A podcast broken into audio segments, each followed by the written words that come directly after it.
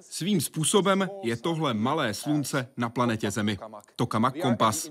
Jsme na Institutu fyziky plazmatu Akademie věd České republiky.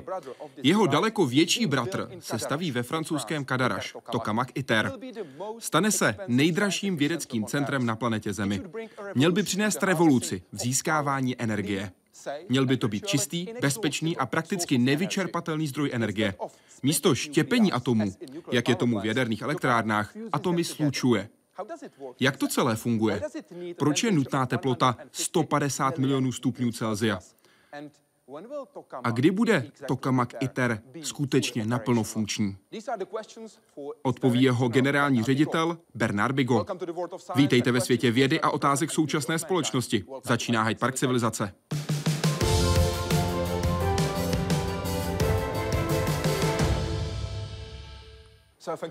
Moc děkuji, že jste přijal pozvání do Hyde Parku civilizace. Vítejte v České republice, vítejte v Institutu fyziky plazmatu Akademie věd. Děkuji moc za pozvání. Jak se vám líbí v České republice? Je to tady skvělé. Dnes dopoledne jsme měli konferenci, kde byly skvělé prezentace, které jasně ukázaly, že fúzní technologie se skutečně dál plynule rozvíjí. A z toho mám velkou radost a rád vidím to nadšení a tu motivaci jak na straně výzkumu, tak na straně průmyslu pro tuto technologii. Jsou čeští vědci dobří hostitelé? Jsou skvělí hostitelé, skutečně. A Praha je hrozně hezké město. Já jsem velmi rád, že jsem se sem mohl opět vrátit. Sedíme hned vedle Tokamaku Kompas. Co to ve vás vyvolává, když sedíte vedle tohoto zařízení? Tento typ zařízení je pro mě velmi důležitý. Jak víte, my jsme byli pověřeni tím, abychom sestrojili a doufám brzy zprovoznili ITER, což bude největší zařízení tohoto typu, v kterém chceme ukázat, že výroba fúzní energie je proveditelná. Ale pořád potřebujeme i takovéhle zařízení, abychom na ně mohli lidi vyškolit, abychom mohli vyřešit některé ty dosud otevřené otázky, a to proto, aby až ITER skutečně rozběhneme, abychom mohli plně využít ty zkušenosti lidí, kteří pracovali s takovými zařízeními. Pojďme se podívat podrobněji na tokamak ITER a také se pojďte podívat na rozdíly a podobnosti mezi tokamakem ITER a Kompas.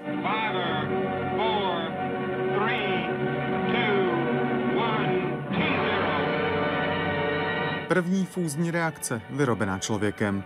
Vodíková bomba Ivy Mike v roce 1952 předvedla sílu, která se uvolňuje při slučování atomů. Síla, která měla mít už brzo i mírové využití.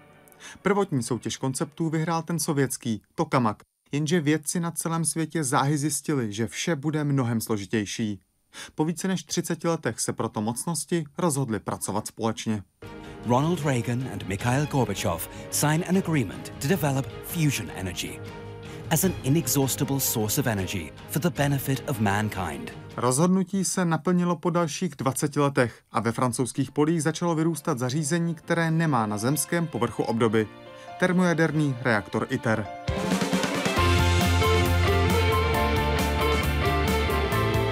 Až tohle obří staveniště přestane být změtí betonu a ocely, začnou sem po moři mířit jednotlivé součásti.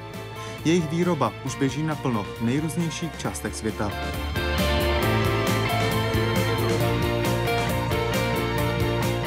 Na konci pak nebude nic menšího než zařízení simulující procesy vnitrech hvězd. Dlouho to byla jedna z velkých záhad vědy, co vlastně dává tu obrovskou energii slunci. A dneska víme bezpečně z modelu slunce, že je to právě syntéza neboli fúze dvou eh, vodíkových jader. Supersilný elektrický proud zahřeje atomy na téměř 150 milionů stupňů.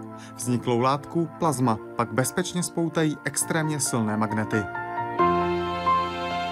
Při dokonale zvládnutém procesu by pak všechno vypadalo jako klasické zapálení ohně. Zažehnuté plazma začne samo sebe zahřívat a vyvolávat další reakce a další teplo. A také energii. Mnohem víc energie, než bylo potřeba pro prvotní zažehnutí. Na to, aby ta fúzní reakce mohla probíhat eh, v takové míře, aby byl výtěžek kladný, tak musí být velký, velká vzdálenost mezi středem plazmatu a okrajem plazmatu, aby částice, která nám uniká z toho centra, měla dostatek času sfúzovat. To znamená velký reaktor a to znamená ITER. Fungovat má začít v roce 2025. Už teď ale věci sbírají nejnovější údaje o tom, jak plazma v extrémních podmínkách kontrolovat a s tím jim pomáhají i čeští věci a jejich Tokamak Kompas. je desetkrát menší než stavěný ITER, ale má stejný tvar komory, což je klíčové. Zjednodušeně můžeme říci, že kompas je takovým aerodynamickým tunelem pro budoucí reaktory že vlastně v malém můžeme vyzkoušet, jak se chová plazma, jak se může řídit plazma. Výhoda našeho zařízení je v tom, že my nemusíme například eh, plánovat experiment rok, dva dopředu jako velké zařízení, ale dokážeme flexibilně reagovat na požadavky například projektu ITER. I proto patří čeští vědci k ceněným spolupracovníkům obřího ITERu. Ten by po svém zprovoznění měl dát odpovědi na zbývající otázky týkající se jaderné fúze. A po něm už by měl následovat prototyp skutečné fúzní elektrárny. Jaroslav Zoula, Česká televize. Jdeme na první otázku. Prosím, můžete popsat princip tokamaku? Jak funguje a proč je tak obtížné udržet plazma po delší časový úsek? Ten princip je celkem jednoduchý. Na začátku máte lehká jádra, tedy lehká jádra atomů. A ta se srážejí, a nebo jsou vystavena velmi vysokému tlaku. A přitom se sloučí dohromady, což znamená, že si promíchají své elementární částice, tedy neutron a proton. A vzniká nové jádro. A tohle nové jádro je helium. A jak říká základní fyzikální princip, který známe díky Einsteinovi, existuje vztah mezi hmotou a energií. A během tohoto fúzního procesu dojde k malé ztrátě hmoty toho protonu a neutronu. A to znamená, že se uvolní obrovské množství energie. Čili hlavním cílem fúzní technologie je přimět jádra vodíku, aby se spojovala dohromady. To je ta slavná rovnice E se rovná MC na druhou. Přesně tak. Takže dáváme, řekněme, dva izotopy vodíku dohromady a získáváme helium a malou část hmoty, ze které vzniká energie. Ano. A ta energie se předává dvěma částicemi. Jedno je ten neutron, ten nadbytečný neutron v případě helia, a to druhé je ten samotný atom helia. A tyhle dvě částice se srazí se stěnou tokamaku a předají svoji kinetickou energii do podoby termální energie. A to je ten základní princip. Je potřeba srážet tato jádra, tato jádra vodíku ve velmi vysokých rychlostech.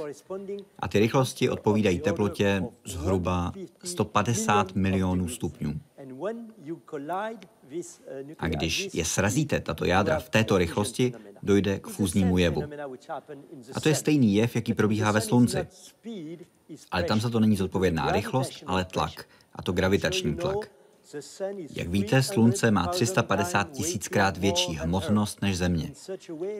A to znamená, že jádro Slunce, ten samotný střed, má hustotu, která je asi 50krát větší než ocel. A v tomto tlaku může ta fúze probíhat, ale velmi pomalu. Proto Slunce už takhle funguje víc než 5 miliard let a očekáváme, že bude fungovat ještě dalších pět. A díky gravitačnímu tlaku můžeme říct, že slunci stačí nízká teplota a díky tomu je ve slunečním jádru v úvozovkách jen, v úvozovkách jen 15 milionů stupňů Celsia. Díky tlaku není potřeba vyšší teplota. Ano, díky tomu velmi vysokému tlaku. A na Zemi si takovýhle tlak nemůžeme dovolit, protože to je příliš mnoho hmoty. Takže fyzikové museli být kreativní. A řekli si, pokud tedy nemůžeme využít gravitační síly, proč nevyužít elektromagnetické síly? A proto byl vynalezen tokamak, aby nám zajistil ty správné elektromagnetické síly, abychom mohli přimět ty dva atomy vodíku, ta dvě jádra, aby se srazila ve správné rychlosti. Takže místo tlaku používáme rychlost a teplotu. Každou sekundu slunce promění 600 milionů tun vodíku. A to v helium. Kolik energie přitom vzniká? To je obrovské množství energie, které přichází i k nám na Zemi. Je to tisíc gigajoulů, které my přebíráme tady ze Slunce. A proto se snažíme tenhle jev napodobit tady na Zemi. Protože pokud dokážeme tuhle technologii zvládnout, tak nám vydrží velmi dlouho a bude nám nabízet velmi čistou energii. To je hlavní cíl tohoto fúzního programu který souvisí tady s kompasem i s ITERem. Zaměřme se na to, co je uvnitř tokamaku, jak funguje. Potřebujeme totiž získat plazma, takzvané čtvrté skupenství hmoty. Jak vytvořit plazma? Vytvoření plazmatu je poměrně jednoduché. Tohle je přesný model ITERu, v měřítku 1 ku 50. Můžete mě provést a ukázat mi na modelu, co se děje v jednotlivých částech, aby každý pochopil procesy v tokamaku. Tady máme vakuovou komoru. A kolem vakuové komory je chladící systém. Ten je tam proto, že neutrony a helium narážejí do stěny té komory a předávají svou kinetickou energii na termální energii. A tak vzniká pára. To je ten základní princip. Kolem vakuové komory jsou magnetické cívky. Jak jsem říkal, tohle bude největší magnetická komora na světě, kde bude 18 vertikálních cívek a 6 horizontálních cívek. A ten výsledný tvar těch magnetických siločár bude zhruba, zhruba připomínat rukáv mého saka tady. A bude to velmi přesné magnetické pole, které nedovolí té částici, aby unikla pryč. A až budou ty, všechny ty cívky správně nastavené, tak dovnitř vpustíme proud, abychom vytvořili velmi silné magnetické pole, asi 350 tisíckrát silnější než magnetické pole Země, a to uvnitř zadrží plazma. Protože to plazma má 150 milionů stupňů. Žádný materiál takovouhle teplotu nevydrží. Takže ty magnetické síly budou to plazma držet, zadržovat ho a atomy helia a neutrony, protože jsou elektricky neutrální, tuto magnetickou klec opustí a můžou narazit do stěny komory. Čili to je ten princip. Komora má tvar písmene D. Proč? Celé to má tvar takové té americké koblihy, nebo pneumatiky, řekněme. Protože my potřebujeme, aby ty magnetické siločáry šly do kruhu. Aby mohla ta částice, ty jádra, mohly plně zrychlit předtím, než se srazí.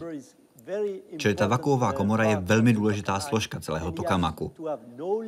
A musí být naprosto dokonale těsná abychom mohli ten obsah skutečně udržet a zabránili jakýmkoliv problémům. Protože fúze probíhá jenom s lehkými atomy. Pokud by tam byla nějaká netěsnost a dovnitř by se dostávaly nějaké jiné atomy, tak celý proces se okamžitě zastaví. Ale nevybuchne to. Ne, to nikdy. Tohle je velmi důležité. Tohle je velmi bezpečná technologie, protože uvnitř se nacházejí jenom 2 gramy materiálu. A pokud se cokoliv pokazí, tak všechno se okamžitě zastaví. Když mluvíme o tom, z čeho je složen tokamak ITER, měli bychom zmínit externí vakuové pumpy. Kde přesně jsou? Vakové pumpy se nachází tady po straně toho písmene D. Je to speciální zařízení, které je schopné zachytit částice helia. A to takovým způsobem, že je pak můžeme recyklovat. To vodíkové palivo, které jsme nevyužili. Jsou to obrovská čerpadla. A těchto vakuových čerpadel je v celém Tokamaku ITER asi 400. A jsou umístěná tak, abychom byli schopni velmi plynule zachytávat ten materiál, který vyrábíme. Kolik částí je potřeba dát dohromady, aby vznikl ITER? V současnosti podle našich plánů je to asi 1 milion komponent. A tím nemyslím šrouby. Tím myslím díly, speciální díly, které jsou natolik velké, že je nutné, aby je někdo velmi přesně navrhl, vyrobil a sestavil. Takže to je velmi náročné. Projekt ITER, jako každý jiný fúzní projekt, v sobě spojuje mnoho nových, ne zcela probádaných technologií. Vákuum, kryogenika, neutronika, materiály, výměna tepla, všechny tyhle věci dohromady. A proto je to tak náročné. A proto se na celém projektu podílí sedm velkých přispěvatelů, kteří zastupují víc než polovinu populace světa. A víc než 85% hrubého domácího produktu lidstva. A ti všichni se zapojili do tohoto projektu, aby mohl uspět, aby mohl vzniknout tento stroj, který je naprosto nezbytný proto, abychom dokázali to, čemu říkáme průlom. A ten průlom je, když budeme schopni vyrobit desetkrát víc energie, než do zařízení musíme vložit, abychom plazma zahřáli. Na to se zaměřme, protože RP se ptá. Chtěl bych se zeptat, kdy na ITERu proběhne první experiment deuterium tritium směsi. Děkuji za odpověď. Jak možná víte, když jsem nastoupil na tuto pozici před 18 měsíci, rozhodl jsem se revidovat náš časový harmonogram, abych se ujistil, že je skutečně realizovatelný. Ono trvá poměrně dlouho, než se všechny tyto komponenty vyrobí, než je dokážeme složit dohromady. Takže první plazma budeme mít v roce 2025. Když říkám první plazma, tak tím myslím, že všechno je sestavené, všechno funguje přesně podle specifikací. Ale to neznamená, že v té době už budeme mít plný fúzní výkon s deutériem a triciem. To jsou, řekněme, varianty atomu vodíku. To bude ještě nějakou dobu trvat. Je nutné zvýšit tepelný výkon je nutné ho odstínit, aby ten materiál dokázal to teplo zvládat. Takže to bude trvat až do roku 2035. Krok po kroku budeme postupně navyšovat výkon a přicházet od směsi vodík-vodík na vodík-helium, vodík-deuterium a nakonec deuterium-tritium. Takže 2035 první plazma. První fúze se ziskem energie. A v roce 2050 první elektrárna na jadernou fúzi? Očekávám, že první elektrárnu, první fúzní elektrárnu průmyslového výkonu bychom jako prototyp mohli mít v roce 2050, jak jste říkal. To bude v polovině století, kdy budeme vědět, že potřebujeme víc alternativních řešení k fosilním palivům. Není to příliš pomalý postup? Naprosto chápu, co tím myslíte. Bylo by určitě mnohem lepší, kdybychom to urychlili a měli výsledky dřív. Ale je nutné si uvědomit, že je to velmi složitý stroj a my chceme ho vyrobit velmi spolehlivě, abychom skutečně uspěli naplno.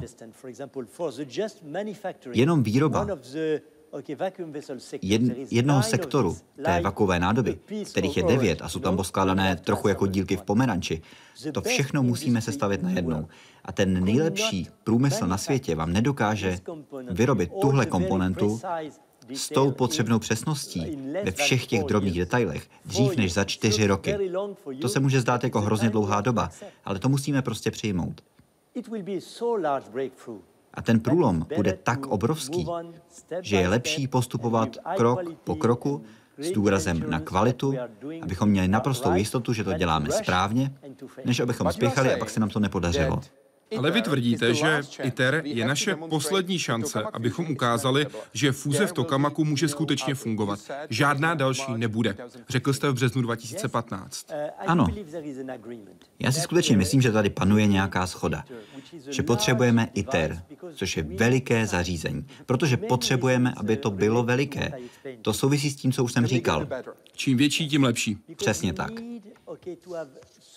protože potřebujeme dostatečný prostor pro to, aby mohla jádra dostatečně zrychlit. Pokud to bude příliš malé, tak se vám začnou srážet s jinými atomy ještě předtím, než dostanou tu správnou rychlost. A proto potřebujeme tuhle velikost. Pro srovnání, hmotnost by měla být třikrát větší než hmotnost Eiffelovy věže. Ano.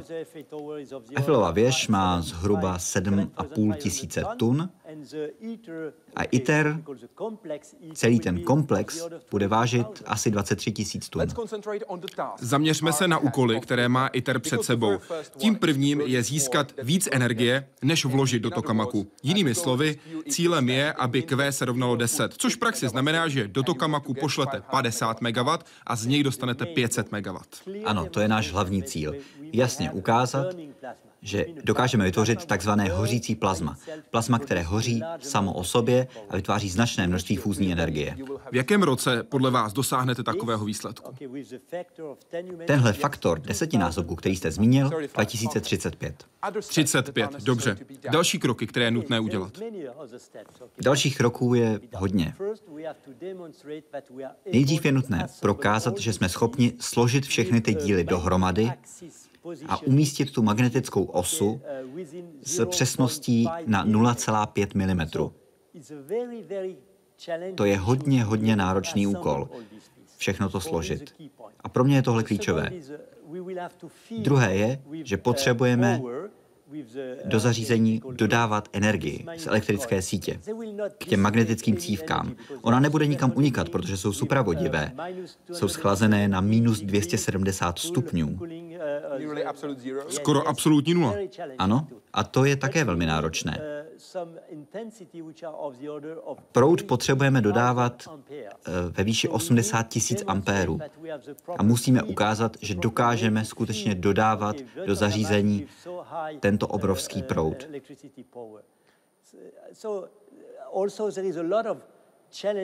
A problémy samozřejmě jsou i s diagnostikou, protože my chceme monitorovat, jak se to plazma bude chovat. Protože to plazma nebude zcela homogenní. Ono vám může dojít k fúznímu jevu tady, k jednomu tady a pak třeba dva velmi blízko u sebe. Jak to všechno zvládat? Potřebujeme hodně diagnostických nástrojů, abychom mohli sledovat, co se tam děje a mohli ten proces ovládat. Jak dlouho chcete plazma udržet? Potřebujeme dostatečný čas na to, že když plazma zastavíme a opět nastartujeme, tak jeho setrvačnost celého tokamaku bude taková, že uchová ty teploty, aby mohla dál vznikat pára. Naše očekávání jsou zhruba 600 sekund, abychom dosáhli toho desetinásobného faktoru. Ano. Takže my to zastavíme, restartujeme, zastavíme, restartujeme. A k tomu slouží tady ten centrální solenoid, který zesiluje to magnetické pole tak, aby tam byl ten proud plazmatu. A to je součást toho zahřívacího procesu, který, díky kterému získáme tu potřebnou teplotu. Také chcete ukázat, že to je bezpečné zařízení. Ano, samozřejmě. Jak jsem říkal, ono je to, říkáme, inherentně bezpečné. Ale samozřejmě, že si to nechceme poškodit, takže je potřeba monitorovat, co se tam děje. Uvnitř bude tricium. Jak víte, tricium je radioaktivní materiál, který má tedy hodně krátkou životnost, ale i tak je to nutné vyřešit. Dál samozřejmě je tam vodík, a jak víte, vodík hoří, vodík může dokonce vybouchnout, takže i to je nutné správně zabezpečit.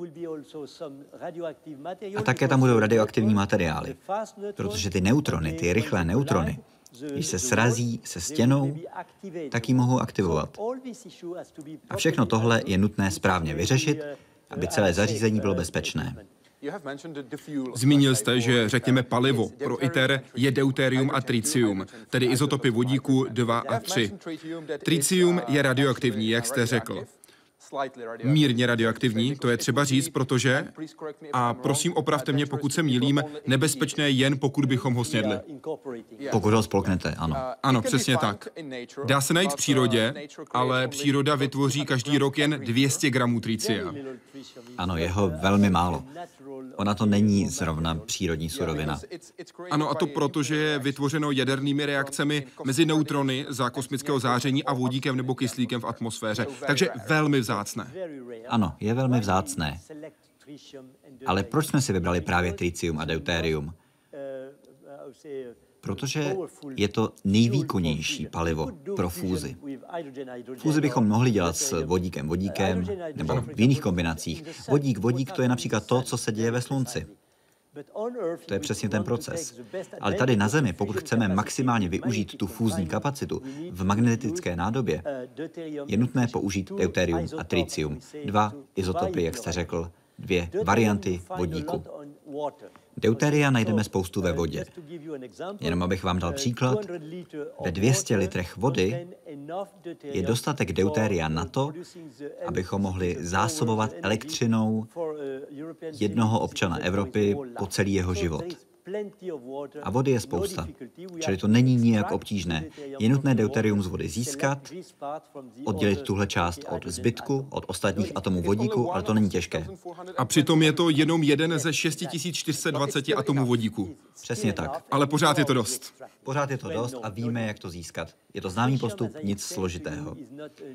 Tricium, jak jsem říkal, není přírodní surovina. Jak tedy vyrábět tricium pro fúzní energii? Je potřeba si uvědomit, že ten jeden neutron, ten rychlý neutron, který my vyrábíme, se může srážet s litiem a vzniká helium a tritium. Čili to je takový katalytický proces. My vytvoříme ten neutron, neutron využijeme pro tvorbu tricia. A přesně tohle chceme v ITERu ukázat. To je součást toho projektu. Konkrétně litium 6 by bylo nejlepší. Ano, tohle je specifická varianta litia, která je nejefektivnější surovina na výrobu tricia.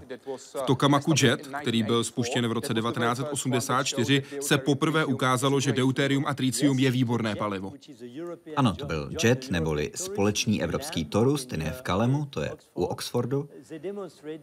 A tam ukázali velmi důkladně, že pokud máte směs deuteria tricia, tak z ní můžete získat celkem hodně energie. Jim se podařilo vyrobit 16 MW fúzní energie, což je prozatím světový rekord. Ale kolik energie bylo vloženo? Bylo to víc než těch 16 MW. Bylo to asi 20 MW. Takže to úplně přelomové nebylo. Ale proč? Protože to bylo příliš malé. Pokud nemáte tu dostatečnou velikost, tak teplota plazmatu nebude dostatečně vysoká na to, aby se plazma udrželo. Myslím, že Q se rovnalo žádná celá 67, jestli se nemýlím. Přesně tak. Tedy ven se dostalo 67% vložené energie. Jste velmi dobře informován. Zaměřme se na ITER. Kolik bude Tokamak ITER stát peněz a kdo jej financuje? Jak víte, je to veřejná organizace.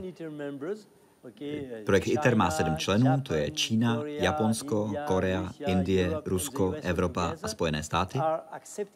A ti všichni společně se rozhodli se na tom projektu podílet, protože vědí, že každý jeden z nich by si to nemohl dovolit v nějakém realistickém časovém horizontu. Je těžké říct, kolik to přesně bude stát, protože ta organizace vypadá tak, že existuje jedna centrální organizace, centrální tým, která koordinuje práci na celém světě, a pak sedm místních agentur, které zajistí výrobu a dodání víc než 90 těch komponent. Ale můj odhad je, že pokud budeme uvažovat ekvivalentní evropské náklady, protože samozřejmě víte, že Náklady na práci v Číně jsou podstatně jiné jako ve Spojených státech a tak dále, ale v průměru, kdyby se všechno vyrábělo v Evropě, všechny ty jednotlivé díly, tak já bych odhadl, že to bude stát asi 18 miliard euro. 18 miliard, tedy třikrát tolik, co stál LHC, velký hadronový urychlovač v CERN. Ano, ale CERN je samozřejmě velmi důležitý pro základní výzkum. Jejich cílem je částice srazit a rozbít je aby zjistili, jaké jsou ty úplně nejzákladnější složky hmoty. Ale na druhé straně, v ITERu, my chceme ta jádra atomů spojovat dohromady, abychom vytvořili a získali energii. Čili když se zamyslíte nad tím, jak důležitá je dodávka energie pro celý svět, je nutné prokázat, že máme nějakou alternativu k současnému způsobu. K současnému způsobu výroby energie, který z víc než 85 závisí na fosilních palivech. A my víme, že v průběhu tohoto století je nutné najít nějaké alternativní řešení, které by dokázalo fosilní paliva nahradit. A poptávka po elektřině bude růst? V roce 2035 by to mělo být o 40% víc než dnes. Ano, jak víte, elektřina je velmi čistý zdroj, pokud ji používáte ve městech. A čím dál víc lidí bude žít ve městech, čím dál víc budeme potřebovat obrovský výkon pro průmysl, pro dopravu a tak dále. Čili poptávka po elektřině poroste. A fúze je způsob, jak vyrábět čistou elektřinu. Jak jsem vysvětloval, díky fúznímu výkonu, zahřívání toho systému, vodního systému chlazení vody, vyrábíte páru ta roztáčí turbíny, tak jako všude jinde. 18 miliard je mnohem víc, než se očekávalo, než se plánovalo. Kdo udělal chybu? Já bych neřekl, že tam byla nějaká chyba. Je nutné pochopit, co se přesně stalo. Úplně na začátku to byl v podstatě zázrak, že ze všech těchto sedm velkých zemí dohodlo a k tomu projektu se připojilo. V té době panovalo velké nadšení, ale bylo to spíš politické rozhodnutí než co jiného. V té době neexistoval žádný přesný plán. Nebylo rozhodnuto, jaké kroky je nutné udělat. Ani vlastně nebyl pořádný odhad, kolik by to mělo stát.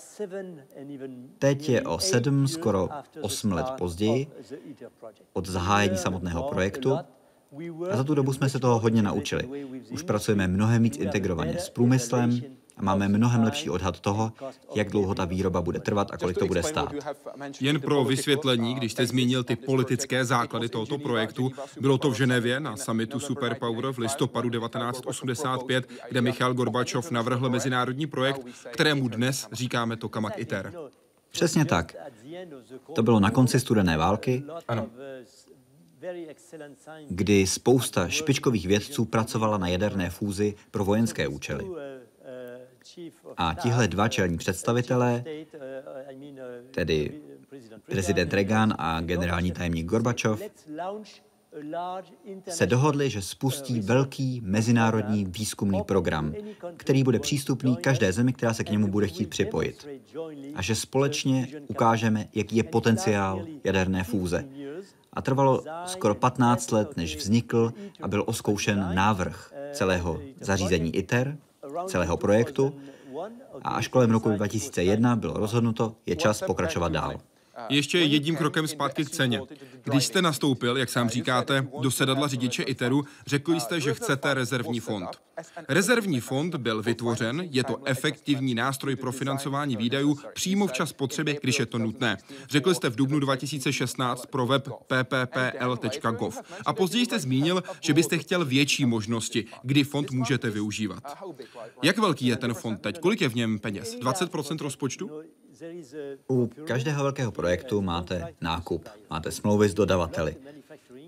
A když rozvíjíte tu výrobu, tu velmi precizní výrobu, jako to děláme my, tak zjistíte, že je potřeba provést nějaké změny.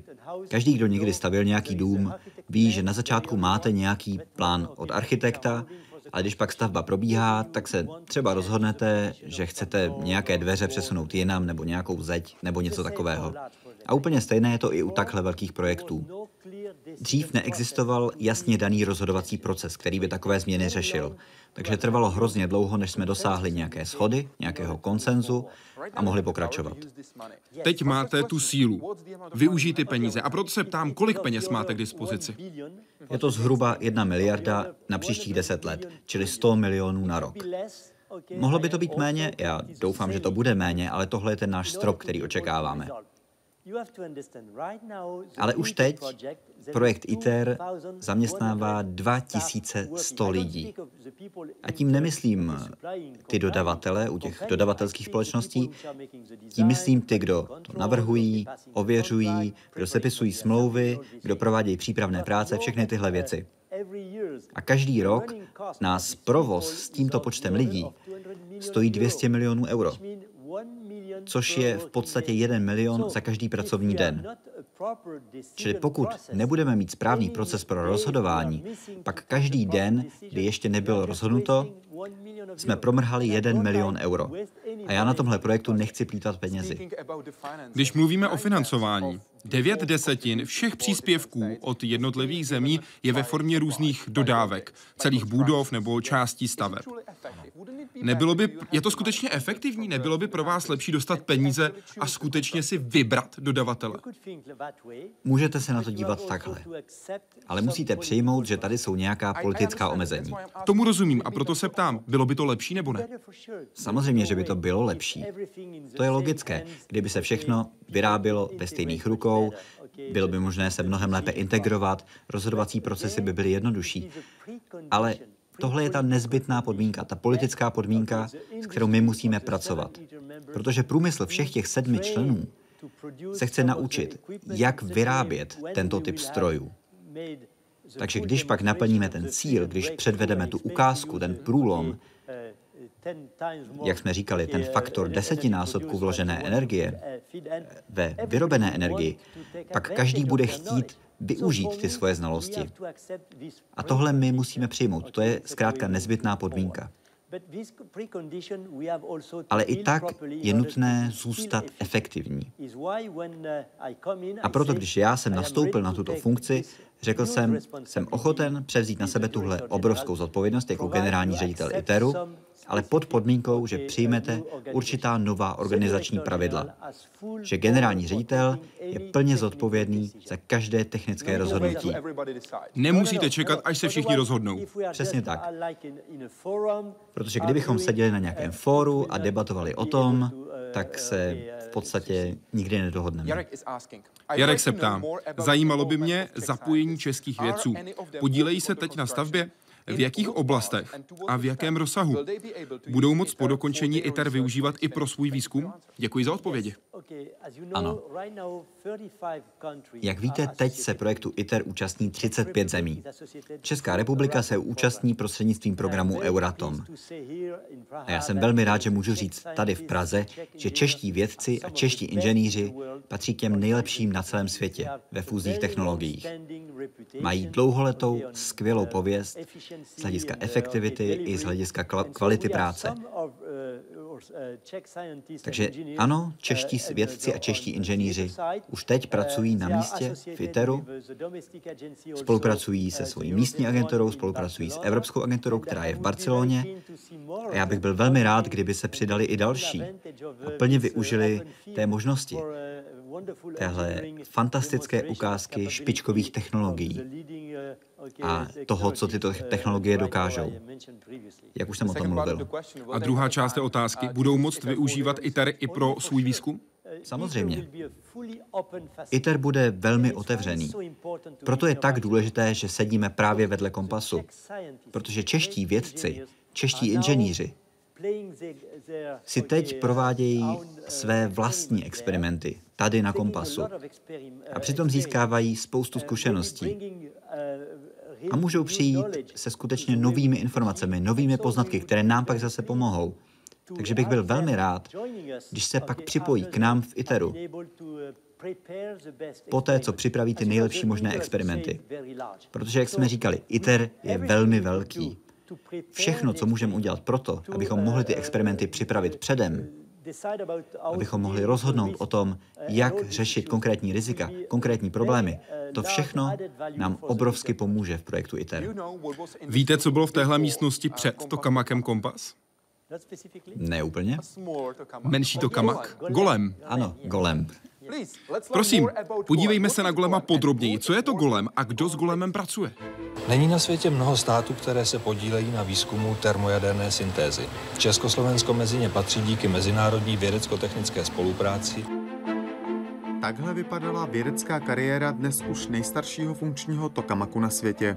Ze Sovětského svazu jej českoslovenští vědci získali v roce 1977. Když ho po 30 letech v Ústavu fyziky plazmatu nahradil větší kompas, začal sloužit studentům z ČVUT.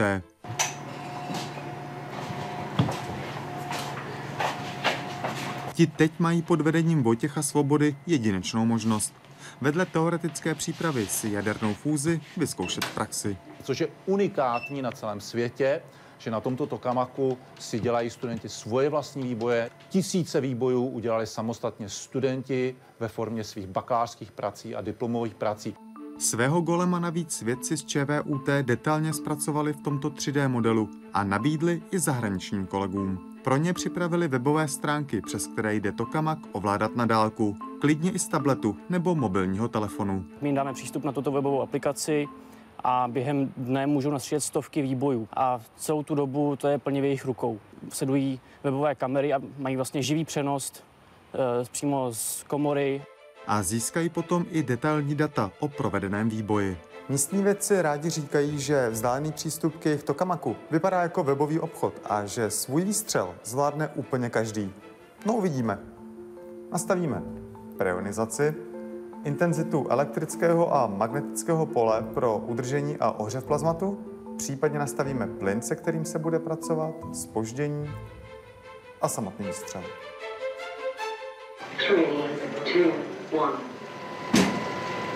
Povedlo se.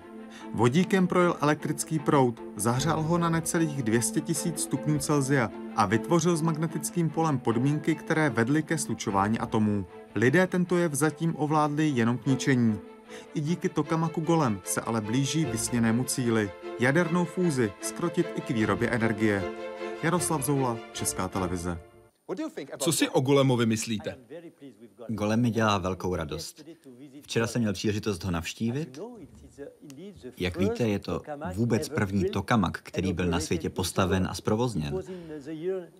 Bylo to v roce 1960 v Rusku. A Rusové ho pak dali České republice a vy jste byli natolik prozíraví, že jste ho modernizovali a že jste ho uvedli do chodu. A je to skutečně fantastický nástroj pro výuku, pro studenty, pro mladé vědce, kteří mohou na něm pochopit ty základní principy fúzní technologie přímo na tomto stroji, protože jeho výkon není zas tak vysoký, takže není problém ho svěřit do relativně neskušených rukou. Takže skutečně si myslím, že to je skvělý způsob, jak pracovat dát tento tokamak golem do rukou studentům a dokonce i na dálku celému světu, aby bylo možné ukázat, že ty základní jevy skutečně fungují a jsou plně dostupné. Pro mě, když už teď máme jasně daný harmonogram, tak já se chci, já chci propojit všechny ty instituty, jako je ten tady v Česku, s naším vlastním zařízením, aby vznikl celosvětový výzkumný projekt, který zajistí do maximální možné míry provoz ITERu tak, abychom mohli přímo provádět tu demonstraci, kterou chceme dělat. Měl jste šanci si sám Golema vyzkoušet? Ano. Hrál jste si s ním? Ano, provedl jsem si vlastní experiment. Vážně? Dali mi číslo mého experimentu. Takže až se vrátím, můžu to ukázat svým lidem že teď tohle můžeme na golemu dělat. Vynikající, to moc rád slyším. Doufám, že si to také vyzkouší. No určitě. Aby experimentovali, aby dělali vědu tady v České republice. Já očekávám, že v blízké budoucnosti za námi budou chodit velmi vysoce postavení politici a já jim můžu říct, můžete si na svém telefonu nebo tady na malém počítači provozovat golema. Chcete si to zkusit? Takže přivedete třeba Françoise Hollanda a řeknete, mohl byste mi půjčit váš telefon, já vám něco ukážu. A prezident řekne, eh, určitě, já můžu kontrolovat golema v České republice, tak to je skvělé. Zítra, zítra se setkám s generálním ředitelem Amanem, to, jak víte, je generální ředitel Mezinárodní agentury pro atomovou energii. A určitě mu chci říct, ať se zaregistruje, ať si může provádět vlastní experimenty na golemovi. Budu to podrobně sledovat. Rád bych věděl, kdo bude díky vám na seznamu nový. Dobře, já vám to určitě řeknu. Prosím, dejte mi vědět. A hlavně bych se chtěl zaměřit nejen na vědce, ale také na politiky. Pokud si bude třeba Barack Obama hrát s golemem, rád bych to věděl. Zkusím vás informovat, jestli mu ho dáme do rukou. Výborně. Zaměřme se na další rozvoj. Zmínili jsme demo. Řekněme snad první elektrárnu na jadernou fúzi. Která bude vytvářet elektřinu. Přesně tak, elektřinu. Fúzním způsobem elektřinu. Posílat elektřinu do domácností. Přímo do sítě, ano. Jaký je teď plán a kdy by mohla být v provozu? Já očekávám, jak už jsem o tom mluvil před chvilkou, že plný fúzní výkon budeme mít experimentálně v roce 2035. A očekávám, že v té době už budeme mít dost informací, abychom mohli dokončit návrh demo. A pak by mohlo trvat ještě tak asi 10 let, než demo postavíme. Takže v roce 2050 bych očekával, že bychom mohli mít první skutečnou elektrárnu připojenou do elektrické sítě. 2050 nebo 55. A po asi deseti nebo 20 letech, možná 15, myslím, že už budeme mít dost zkušeností na to, abychom mohli takovéhle elektrárny stavět v mnohem větším měřítku. Mluvíme o tokamaku, ale tokamak je jen jednou z možností, jak dělat jadernou fúzi. Druhou je stelarátor. Příběh vzniku tokamaku se od příběhu stelarátoru hodně liší. Můžeme říct, že americký vědec Lyman Spitzer přišel s nápadem na stelarátor, když jel na lanovce v Aspenu během své zimní dovolené. Zatímco Andrej Sacharov, sovětský vědec, který vymyslel tokamak, čekal ve frontě na sprchu, protože ve svém jednopokojovém bytě neměl koupelnu. Ale jak historie zatím ukázala, tokamak byl lepším nápadem než stelarátor. Jeden z prvních konceptů kontrolované jaderné fúze. Kvůli lepším výsledkům tokamaků ale dlouho považovaný za slepou uličku. Stelarátory dnes zažívají velký návrat. Neobvyklý tvar byl oproti jednodušším tokamakům handicapem. Teď dostali druhou šanci díky výkonným počítačům. Vědci na nich totiž mohli modelovat ideální podobu magnetického pole, které by superhorké plazma udrželo na úzdě.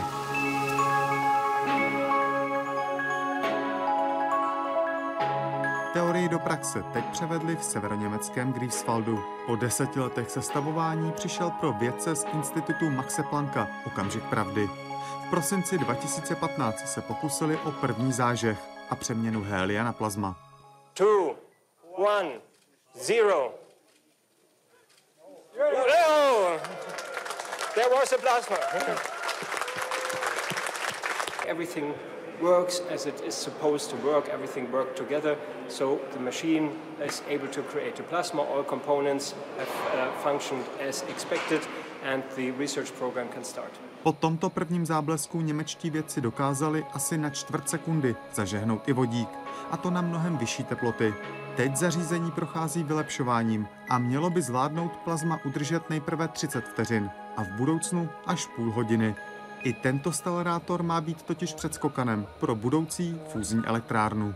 Man muss sicherlich sagen, äh, eine, eine, eine Maschine, die mehr in Richtung eines potenziellen Kraftwerks gebaut wird, muss wesentlich größer sein. Das ändert viele Technologien. Das ist am Ende Vorsorgeforschung. Nicht? Das ist wie Bäume pflanzen. Wenn man jetzt keinen Baum pflanzt, dann hat man ihn nicht in 100 Jahren. Und jeder, der Waldwirtschaft macht, der, wei äh, der weiß das. Nicht? Da muss man ein bisschen langen Atem haben. Zatím tedy stále platí, že jediný naprosto spolehlivý fúzní reaktor je ten 150 milionů kilometrů daleko, v centru naší sluneční soustavy. Jaroslav Zoula, Česká televize. Pane Bigote, v nenávné době proběhla médii zpráva o stelarátoru Wendelstein 7X, který je momentálně spuštěn v Německu. Rád bych se zeptal, zda tento projekt sledujete. Mohl byste porovnat potenciál technologie stelarátorů oproti tokamakům? Stelarátory jsou mnohem složitější, ale dokážou udržet plazma pro mnohem delší dobu. Z mého úhlu pohledu se doplňují. My se od projektu V7X můžeme hodně naučit. To je ten stalarátor, který teď v nedávné době byl spuštěn v Německu. A já jsem velmi rád, že můžu gratulovat svým německým kolegům a všem našim evropským partnerům, že se jim podařilo ukázat, že to skutečně funguje. Ale jsem přesvědčen, že je velmi náročné stelarátor naškálovat do větší velikosti, aby dokázal generovat čistou energii. Tedy tím myslím, že stelarátor V7X vám nedosta- nedává čistý výkon. Musíte do něj dát víc energie, než vám vyrobí. Pokud chcete skutečně dosáhnout nějakého vyššího výkonu, je potřeba to celé zvětšit. A ta složitost zatočení těch magnetických cívek ta je podle mě skutečně značná. Ale podle mě se ta dvě zařízení doplňují. B7X je podle mě srovnatelný tady s kompasem. Pomůže nám provádět experimenty, zkoušet si různé věci, testovat scénáře, které nám svým způsobem pomůžou odladit to, co by se pak mohlo dít v ITERu, ještě předtím, než ho spustíme. Takže já skutečně mám velikou radost, že ten projekt V7X uspěl a nemůžu se dočkat, až se stelarátory budou dál rozvíjet a budou nám přinášet další nové informace. Pokusy spustili v prosinci 2015, zatím udělali přes 2200 pulzů. Teď pracují na úpravě zařízení, aby lépe zvládalo vyšší teploty a delší pulzy. Ale zatím žádná pořádná fúze neproběhla, jak jste zmiňoval. Ano, fúze tam je, ale ve velmi nízkých energiích. Přesně tak, ano. Ten základní fyzikální princip určuje, že je potřeba, aby to plazma bylo dostatečně veliké. Vnější poloměr je 5,5 metrů, vnitřní pak 53 cm, to abychom měli srovnání například s ITERem. Přesně tak, máte pravdu. Co si myslíte o mladé generaci, jak vědců, tak studentů? Jak víte, náš plán je dlouhodobý. A já jsem přesvědčen, že projekt ITER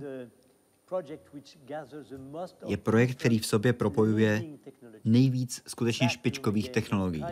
Vákuum, kryogenika, neutronika, přenos tepla, elektromagnetismus, mnoho dalších věcí. Je tam opravdu spousta práce pro mladé vědce, pro mladé inženýry. Takže určitě bych je vyzval, všechny mladé vědce, kteří se chtějí účastnit budoucnosti energetiky celého světa, aby zvážili možnost připojit se k projektu ITER, nebo třeba tady ke kompasu. Protože když se nad tím zamyslíte, Říkali jsme, že první plný fúzní výkon chceme mít v roce 2035. To znamená, že mladí vědci, kterým je teď 25, kteří teď studují doktorát, těm bude 40, až budeme připraveni s fúzí. Takže my jim pak můžeme předat tu zodpovědnost. Právě těmto mladým vědcům. Pro ně je to příležitost připojit se k nám už na začátku a získat zkušenosti, získat vědomosti a být připraveni na to, až jim to budeme moc předat. A máte z mladé generace dobrý pocit? Rozhodně ano. K nám na ITER chodí docela hodně návštěvníků. Je to zhruba 20 tisíc lidí za rok. A většina z nich jsou mladí vědci. A ti jsou skvělí, protože tahle nová generace si uvědomuje, že způsob, jakým dodáváme energii na celém světě, není udržitelný. A proto se chtějí vydat touhle cestou spolu s námi. Co nejdůležitějšího lidstvo nevyřešilo a rozhodně by mělo. Jak na to? Když se nad tím zamyslíte, tak lidstvo se vyvíjelo po tisíce let jenom s využitím obnovitelných zdrojů energie.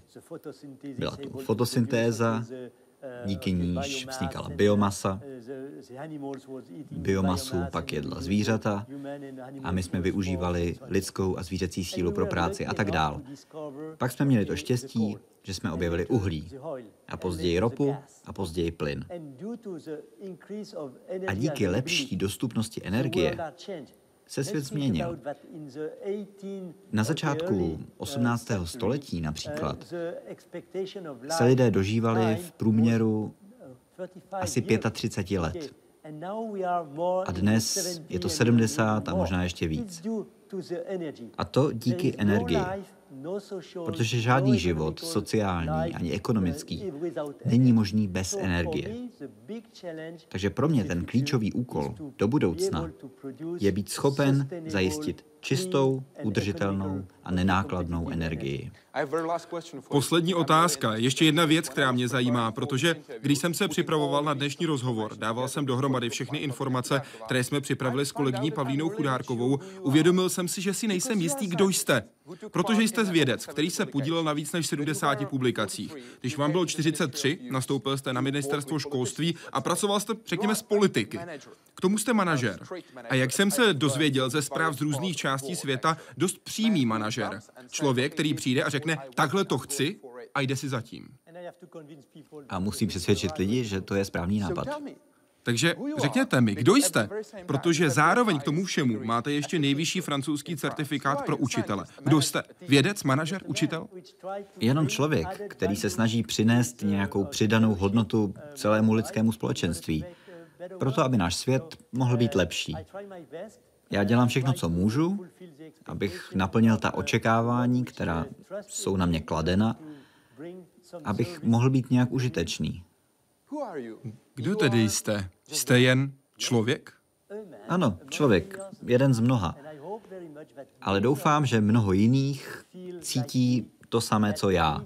A myslí si, že tento svět může všem lidem na celém světě nabídnout lepší život. Prostřednictvím čisté energie, zdravotnictví, lepšího životního prostředí a života v míru. Říká Bernard Bigo, generální ředitel ITERu. Děkuji vám za rozhovor. Děkuji za pozvání. A děkuji vám, že jste dnes sledovali Hyde Park Civilizace. Prosím, napište vaše komentáře na naši facebookovou stránku nebo web www.hydeparkcivilizace.cz. Moc děkuji a přeji hezký večer.